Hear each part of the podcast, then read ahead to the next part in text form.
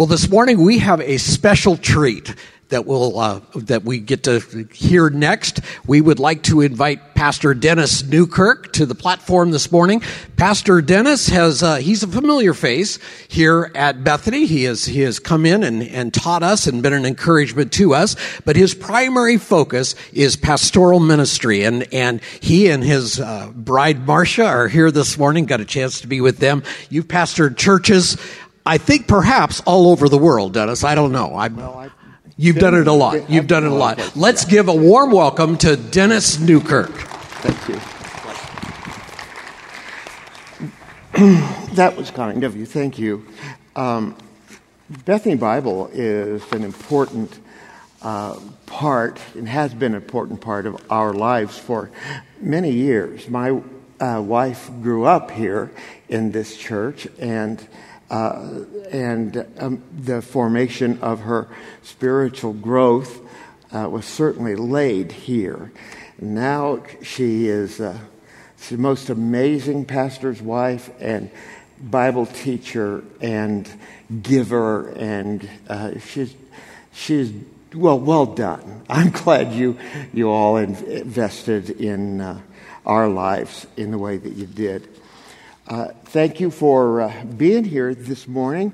Would you open your Bible to the book of Isaiah? The book of Isaiah, and why don't we start in chapter number one for just a moment?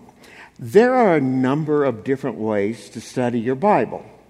We can read through uh, a, a chapter or read through a book and study it in that way. That's a good way to study Scripture consecutive exposition. But there are other ways you can study uh, topical, and you can also study individual character studies. And those have always been a special part of my Bible study routine to study the characters of Scripture. I'd like to bring one of those to you today, and that is the prophet Isaiah. Being a prophet was a thankless task. It was tough, tough work. Now, Isaiah, while he was a prophet and experienced great challenges, he was unlike any of the other prophets. Uh, for example, Isaiah was born into an influential and affluent family. The Talmud suggests that he was a cousin to the king Uzziah. And so he grew up in that level of society and was well respected. His father's name is Amoz, A M O Z, and that's all we know about him. Uh, we know that he married a prophetess and that uh, she and, and Isaiah had two children together, two boys. Uh, how did his ministry begin? How did it all get started? Well, let me read to you uh, Isaiah 1, verse number 1. It says this The vision of Isaiah, the son of Amoz, which he saw concerning Judah, that's the southern kingdom, and Jerusalem, the capital city, in the days of four kings Uzziah, Jotham, Ahaz, Hezekiah, kings of the southern kingdom. Uh, Isaiah was the most well educated of all the prophets, most articulate of all the prophets. In fact, many people think he was the greatest of all the prophets. Uh, some people work in obscure places. Uh, we were driving last year, uh, going camping, as a matter of fact, in, in southern uh, uh, Arizona. And we drove through Ajo. Have you been to Ajo lately? It's not exactly what you might call uh, a tourist attraction. Uh, and, but as we were going through town, I saw on the side of the road a church saying First Baptist Church of Ajo. And I thought how different that man's life has been than, than my own, and how he has slugged it out, and how he has served the Lord in this, this backwater town.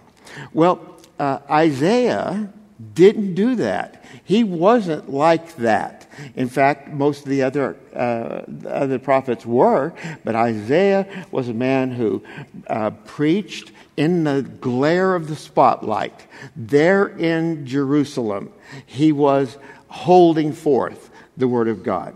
Now, how did his ministry begin, and why would that be important to us? Now, I'd like for you to look over in Isaiah 6, where we'll spend the rest of our time this morning. Isaiah 6. How did his ministry get started? Why is it important to us? And how can it change and, and affect our relationship with the Lord? Well, let's see. Isaiah 6 1. In the year that King Uzziah died, I saw the Lord sitting on the throne, high and lifted up, and the train of his robe filled the temple.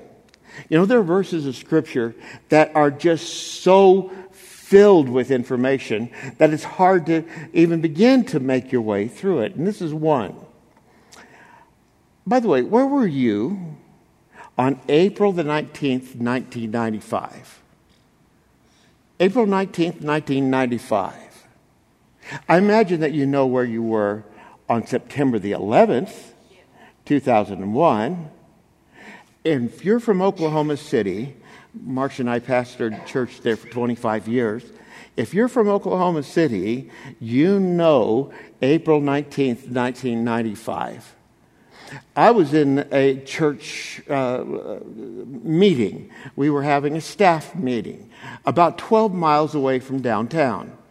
And at 9 o'clock, there was a tremendous expo- explosion that rocked the very building that we were in shook it. I thought that there may have been a gas leak that had exploded, or maybe a plane had had uh, fallen to the ground, well, crashed. I, I, we didn't know, but it was something big. Someone turned on the television and found out what had happened. The Murrah bombing had occurred.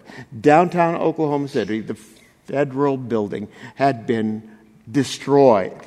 As it turned out, the 168 people died that moment, and over 800 were injured. Now, people who lived in Oklahoma City at that time will never forget that moment and what happened after it. Uh, it shook us to our core. If it could happen in Oklahoma City, the heart of Oklahoma, the heart of, uh, of the United States, it could happen anywhere. And so uh, it, was, it was a very stressful thing. It happened on a Wednesday, and uh, we held services that night. The church building was packed. There were hundreds, there was probably 1,500, 1,800 people there in the building that night.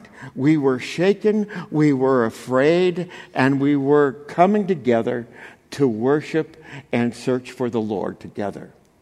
Well, think about Isaiah and think about what we've been told already. Isaiah says, In the year that King Uzziah died, he remembers that year.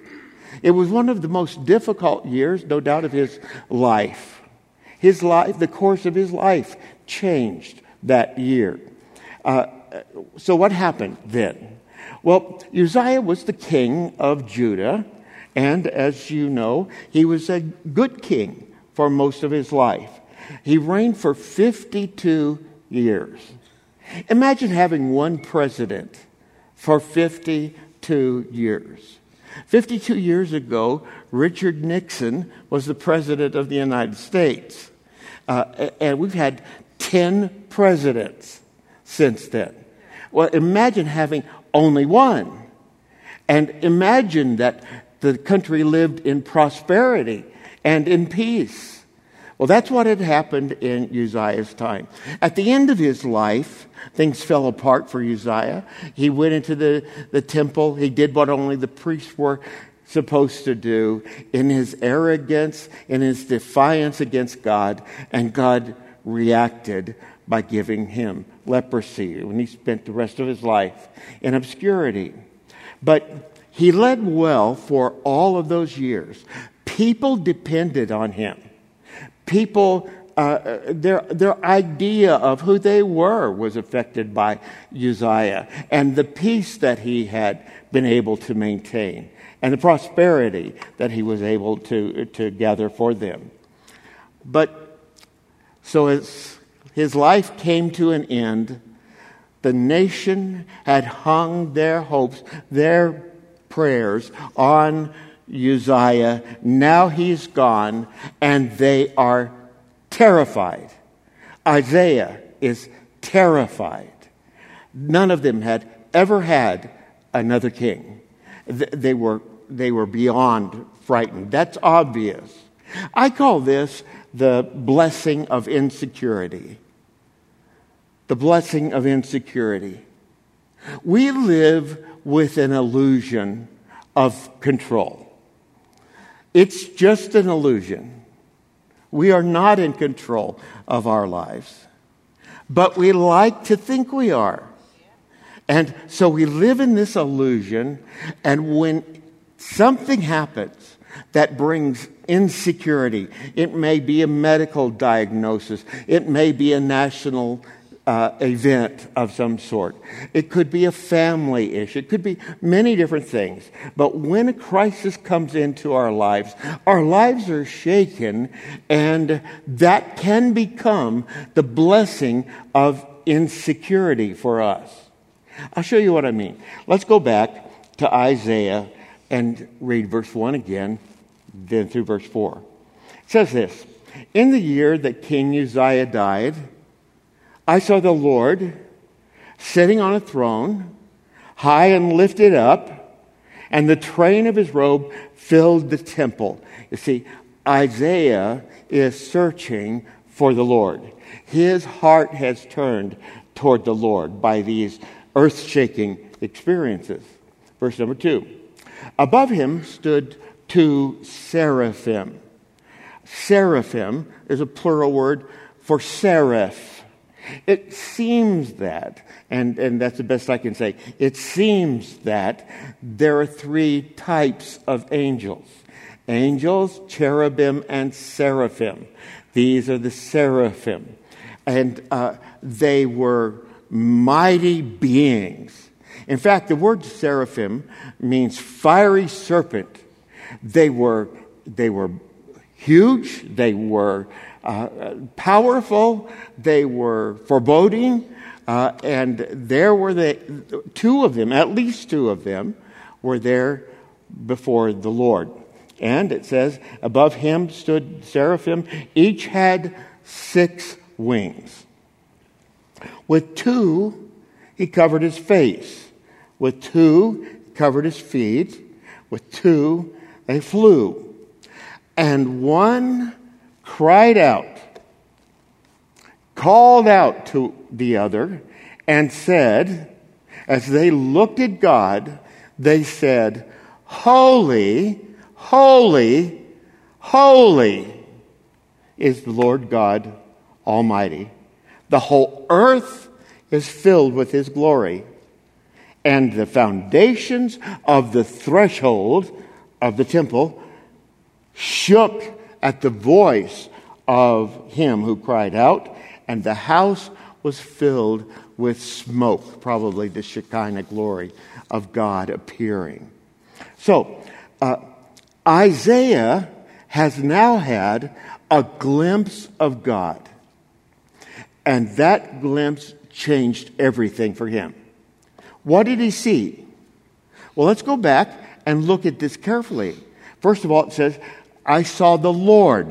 You see that word, Lord. What, uh, in the Hebrew, uh, there are two words that we translate into English as Lord. One is always written with, written with all capital letters capital L O R D.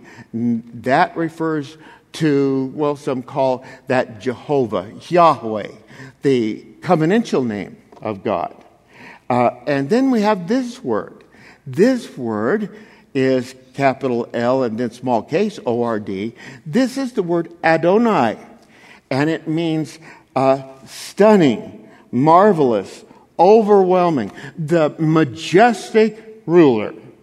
Now, I'm going to ask you to paint a picture of God by this description. Accept this as who He is. He is Adonai. He is the majestic ruler.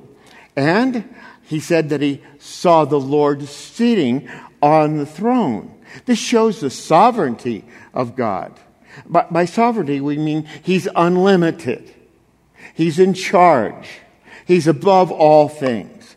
He is absolute. There's none above him, and certainly everything that he wants done will be done. And next in the description is that he's high and lifted up. And that refers to the preeminence of God, the supremacy of God. There's none before him. There is none above him. There is none who have any kind of control over him. In all things, he is preeminent. And Isaiah says, the train of his robe, of his regal robe, filled the temple. This probably refers to his omnipresence. God being everywhere. God is everywhere, but that's not nearly as significant to me as God is here right now. Right now, He's here. He is with us. He is with us as much as He was with Isaiah. We just cannot see Him with our eyes. He is in everything uh, uh, the greatest, the most magnificent, the most wonderful, the most powerful, the greatest of all beings that there ever has been or ever would be.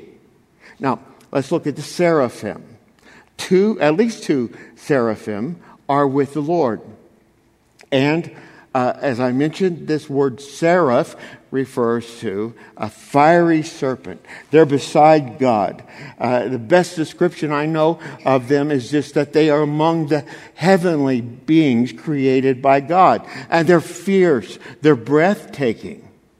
And Isaiah says they had six wings. And with two, they covered their face. That's showing humility before God. Even these tremendous beings bow in humility before God. And they covered their feet. And that shows their worship of the Lord. Just like Moses in, uh, on Mount Sinai took off his shoes. Uh, why did he do that? He does it out of respect. He does it to worship the Lord. And with two, they flew. Now, get the picture of it. Uh, there are these, these angelic beings. They are not Tinkerbell flying around. No, they are these huge, powerful beings. Woof, woof, woof, were the wings as they cried out, Holy, holy, holy is the Lord God Almighty. The whole earth is filled with His glory. Now, notice, they said three times, Holy, holy, holy. In the Hebrew, when they wanted to express a superlative, they always used uh, three, three statements together. In this case, holy, holy, holy. The most holy the preeminent holy, the, the one that is separate, the one that is absolute purity, searing purity, sinless. That's who he is. There is none like him. There is none before him. And even the angels bow before him and worship. I sometimes think that our lax and often lifeless worship proves that we do not understand who we worship. If we call to mind who it is that we worshiped, when we come together, and when we sing songs, we wouldn't care about what that song sounded like. We wouldn't care about the beat or the rhythm. We'd care about the words. And we would care that God is being glorified. We would worship Him fervently with all of our hearts. Now, now what happens? Well, Isaiah's vision of God uh, compels him to do something. And that is, he was compelled to repent. And that is what happens, I think. When, when we get a vision of who God is, when we remember what we're dealing with, we'll tend to look at ourselves and how we compare. And look at what Isaiah did. And I said, Woe is me, for I am lost. Those of you who might use the King James Version, the word lost is, is undone. I like that translation. He's falling apart. He says, I've been before the Lord and I am totally falling apart. I am a man of unclean lips and I dwell in the midst of a people with unclean lips. For my eyes have seen the King, the Lord, this time it's capital L O R D, Yahweh, the, the Lord of hosts. By the way, host refers to an army, the armies of heaven. And so what we see here is as he's understanding better who God is, he's compelled, compelled to repent of his sins. What is repentance? Well, repentance literally means to change your mind, to change your direction. So let's say that you're downtown uh, Phoenix and you turn left and then realize you're headed down a one way street that's headed up. What do you do? Well, you don't just keep driving you stop and you turn around and you go the other way. That's repentance.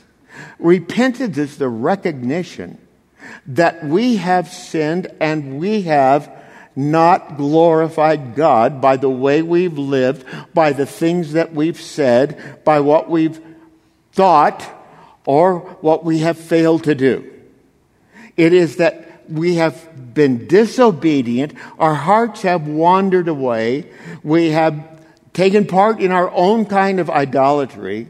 And it, repentance is coming to that point in your own life where you say, enough is enough. I stop and return to the Lord. Repentance is realizing that you cannot be in charge of your life, that God must be in control of your life. And if we could go on,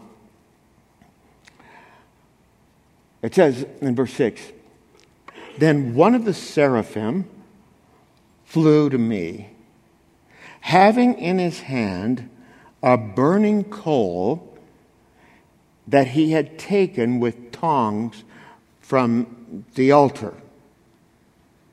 Now, in Scripture, one of the ways that fire is, re- is referred to is that of purification. Uh, in the New Testament, we see the word katharizo. We get the word katharize from it. It means to, it, it, it means to make pure and clean. And that's what we see here. Uh, and he touched my mouth and said, Behold, this has touched your lips. Your guilt is taken away and your sin atoned for. Now, why did Isaiah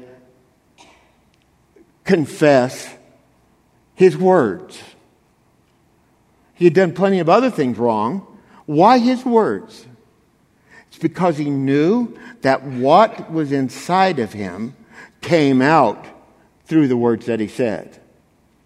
That's true for you as well.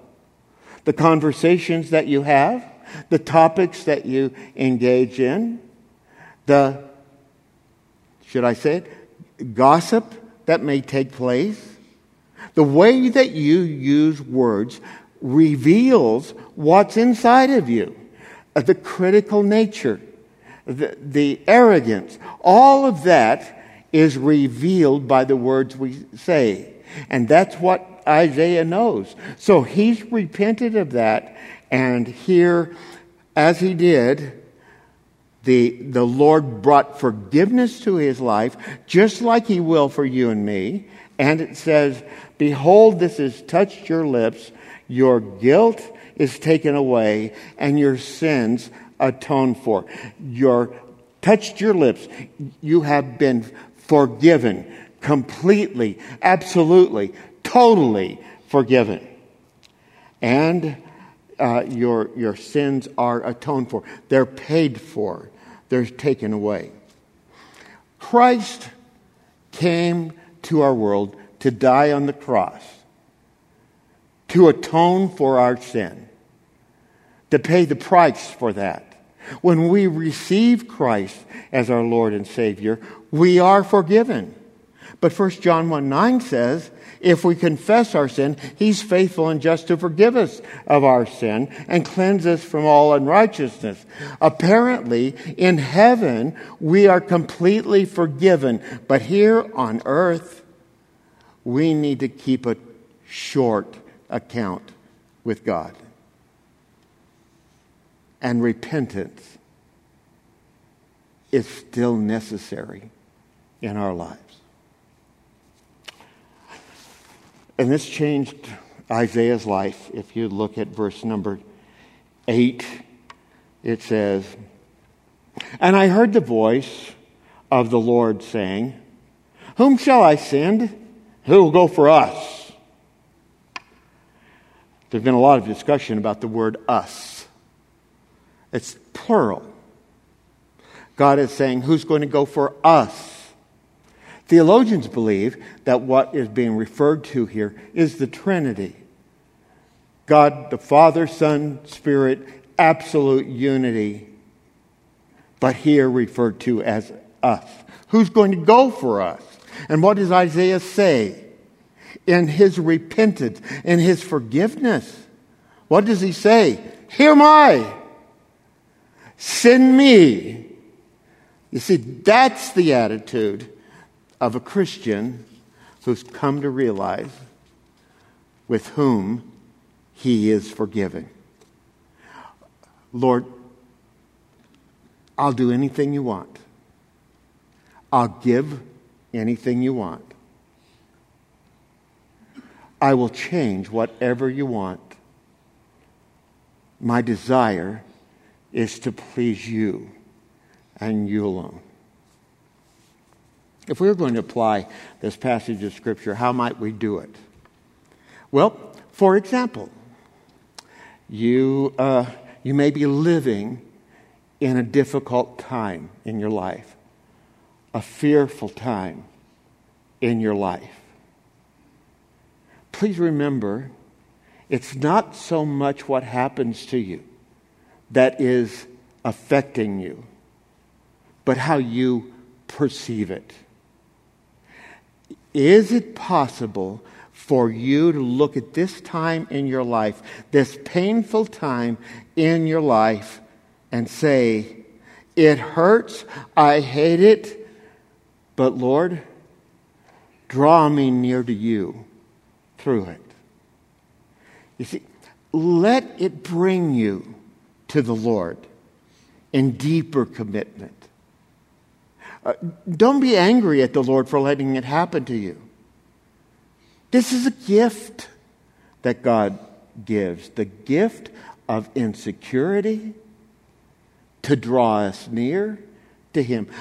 In James chapter 4, verse 8, it says, Draw near to God, and He will draw near to you.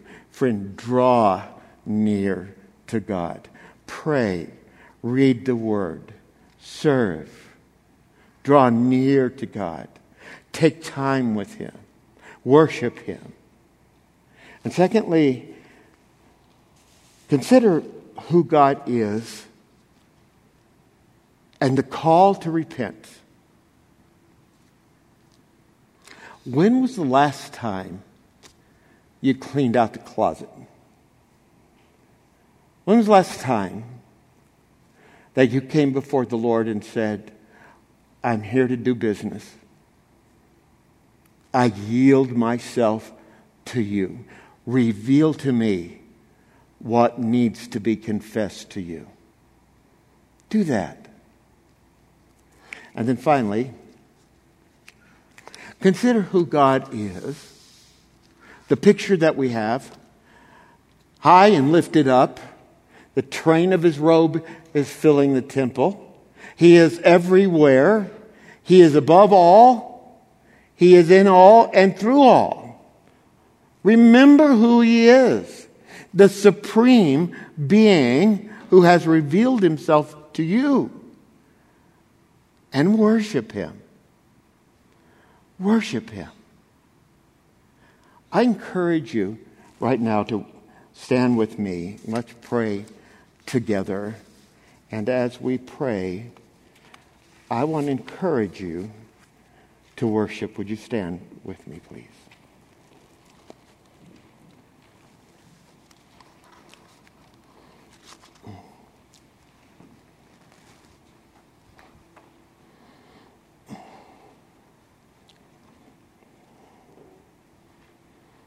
as we worship you, Lord,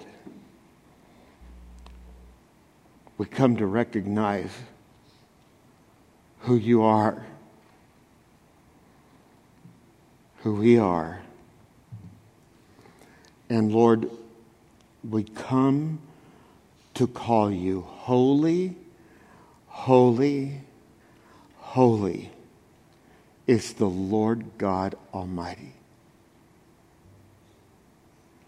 The whole earth is filled with your glory. Now, as we continue to pray, I want you to imagine that the Lord Himself walks into this room and manifests His presence to us.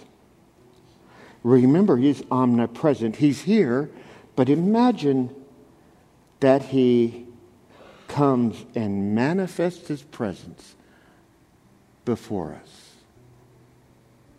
How would you worship Him? What would you do? He's here. I encourage you to worship Him.